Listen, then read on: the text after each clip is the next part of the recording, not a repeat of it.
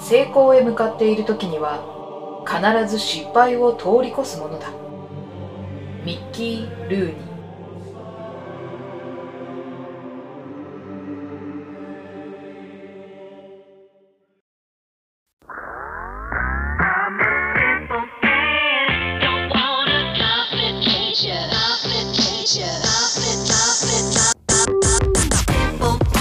皆さんこんばんは。8月5日水曜日。今夜も始まりました。野春の一人でできるもん。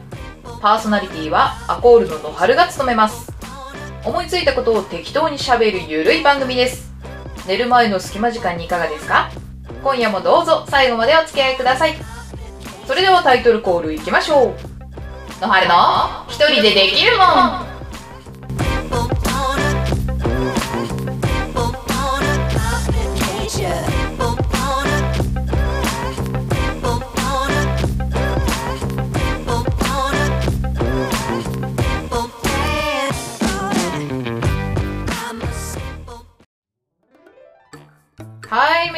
こんばんは。どうも。甘酒の飲めない野春です。甘酒苦手なんですよね。ちょっとあの、香りがね。いやー、梅雨明けましたね。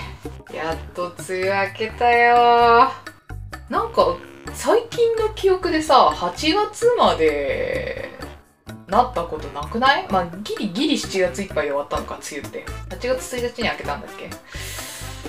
びっくりしたわ。めっちゃ長いう。んとね、ちょっと正確には数えてないんだけど、40何日間くらい ?50 日くらい行ったのかな？梅雨の期間があったらしいですよ。長いって。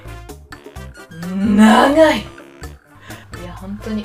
いやでも久々にね太陽出て本当に助かった。気圧もね低いからこう頭痛とかねちょっと体調がね思わしくなかったりするから大変だったんだけども太陽一日出たらね結構元気になったね。やっぱ人間って太陽が出てないとダメなんだよ。今週もね、えー天気の話から始まりました。えー、コーナー行きましょう。はい。野春セレクション。こちらは、熱しやすく冷めやすい野春が今一番ハマっている一押しを紹介するコーナーです。さあ、今日もね、野春セレクションやっていきますよ。今日紹介するのは、えー先週に引き続き芸人さんです。はい。今週の芸人さん一体誰？気になります？気になります？今日ご紹介する芸人さんは、ハライチさんです。はい。ハライチさん。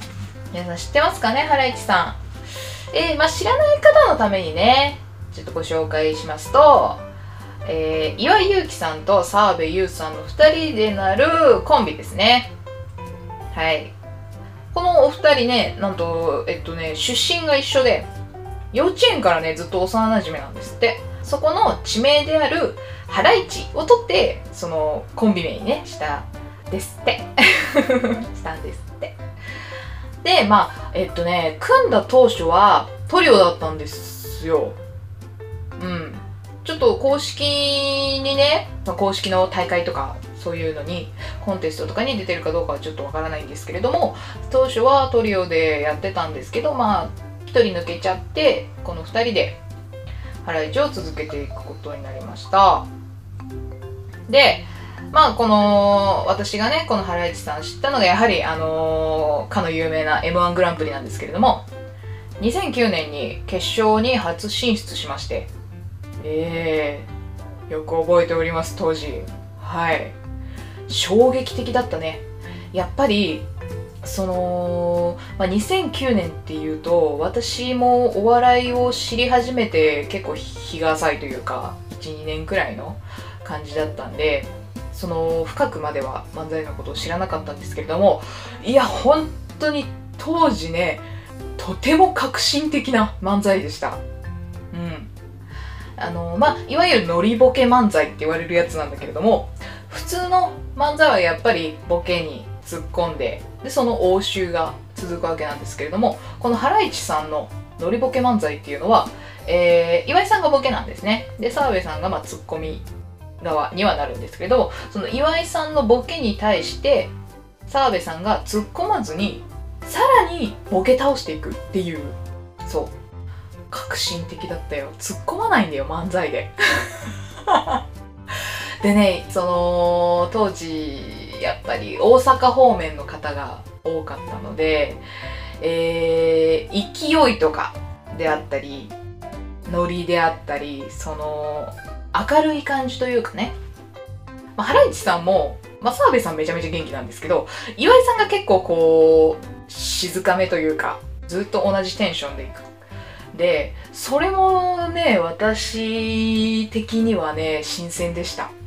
うん。面白かったのよ。あの m 1グランプリっていうのはそのまあ普通のね正統派な漫才もいいんだけれどもやっぱりその変わり種というか、うん、そういう人たちも結構多いからその変わり種の一人でしたね。一組でしたねハライチさんは。はい。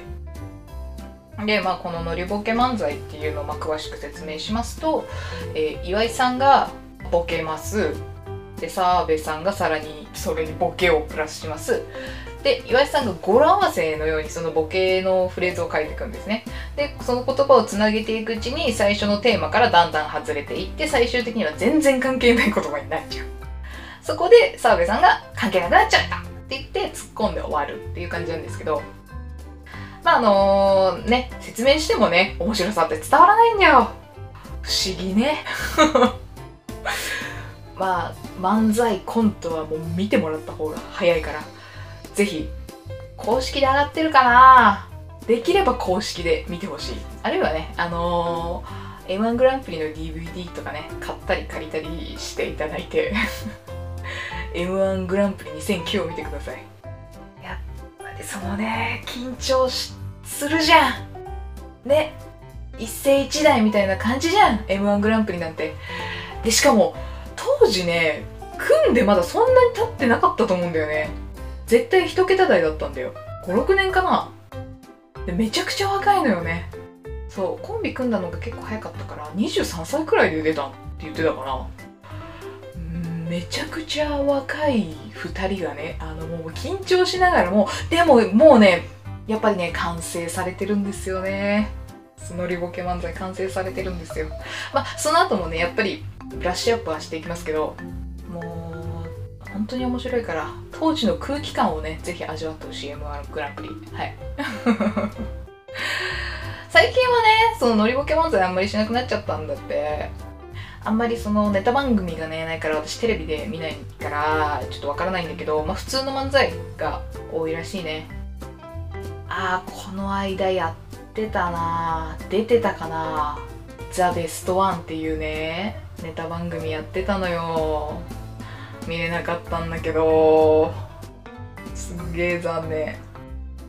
いろんなねもう若手とかベテランとか関係なく出てきてそれぞれのベストなネタを持ってくるっていうねネタ番組あったんですよ。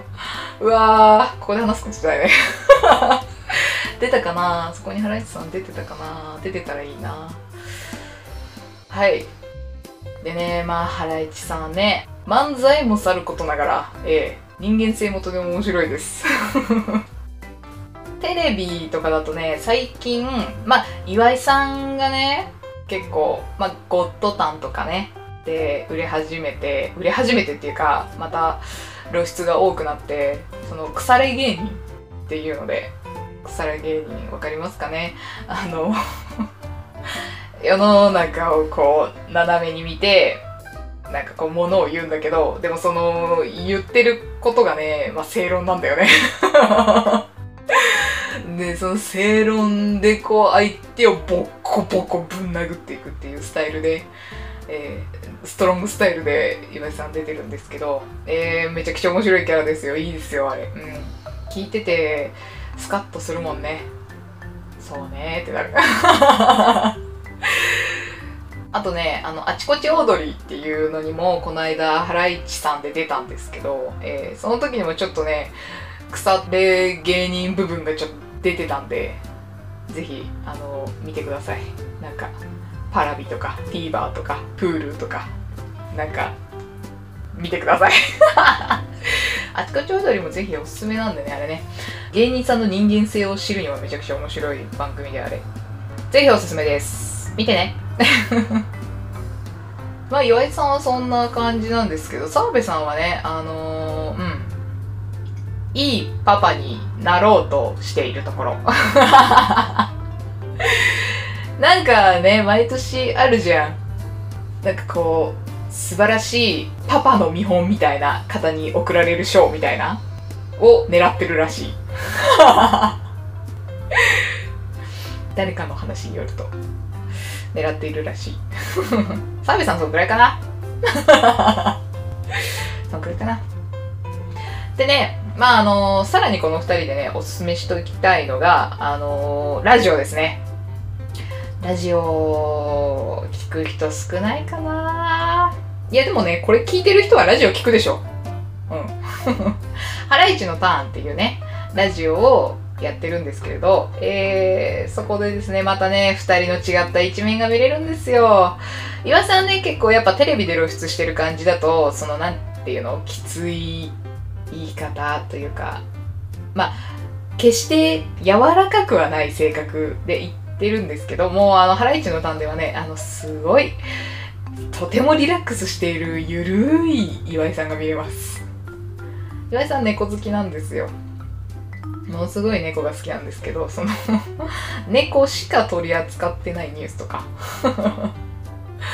そういうコーナーがあったりねしてねあのうんかわい。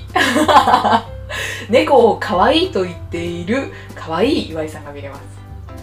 で澤部さんもねあのテレビだと結構はっちゃけてね突っ込んだりしてね元気な澤部さんが見れるんですけど、えー、ラジオだと芸人さんのラジオってねこうなんていう、まあ、ハイテンションではないよね。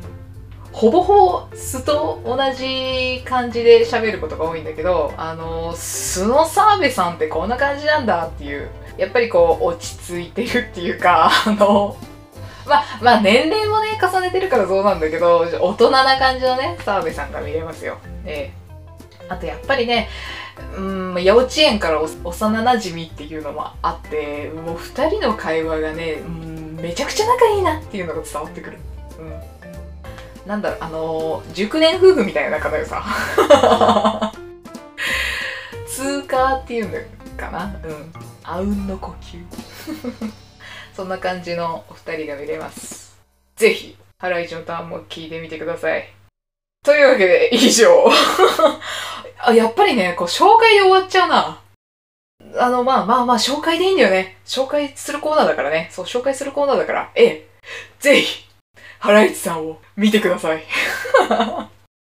以上の春セレクションでした。そろそろお別れのお時間です。こちらの番組ではお便りを募集しております。説明概要欄にも書いてあります。メールアドレスにご応募ください。メールアドレスは楽屋 .acol.gmail.com 楽屋はローマ字で、アコールの綴りは ACCORD です。楽屋 .acol.gmail.com までお願いします。口が、滑舌が、最近舌が回らないんだよね。やっぱりね、週に1回15分だけ喋るだと、滑舌がどんどん衰えていくんですね。毎日やろうかウイロウリウイロウリね久しぶりにやるとすごい疲れるからおすすめみんなもやってみてうんすごいねあのね舌がねもつれるよ。というわけでここまでお付き合いくださりありがとうございました。また来週お会いいたしましょう。アコールドンの春でした。バイバイ。熱中症に気をつけようね。Ati!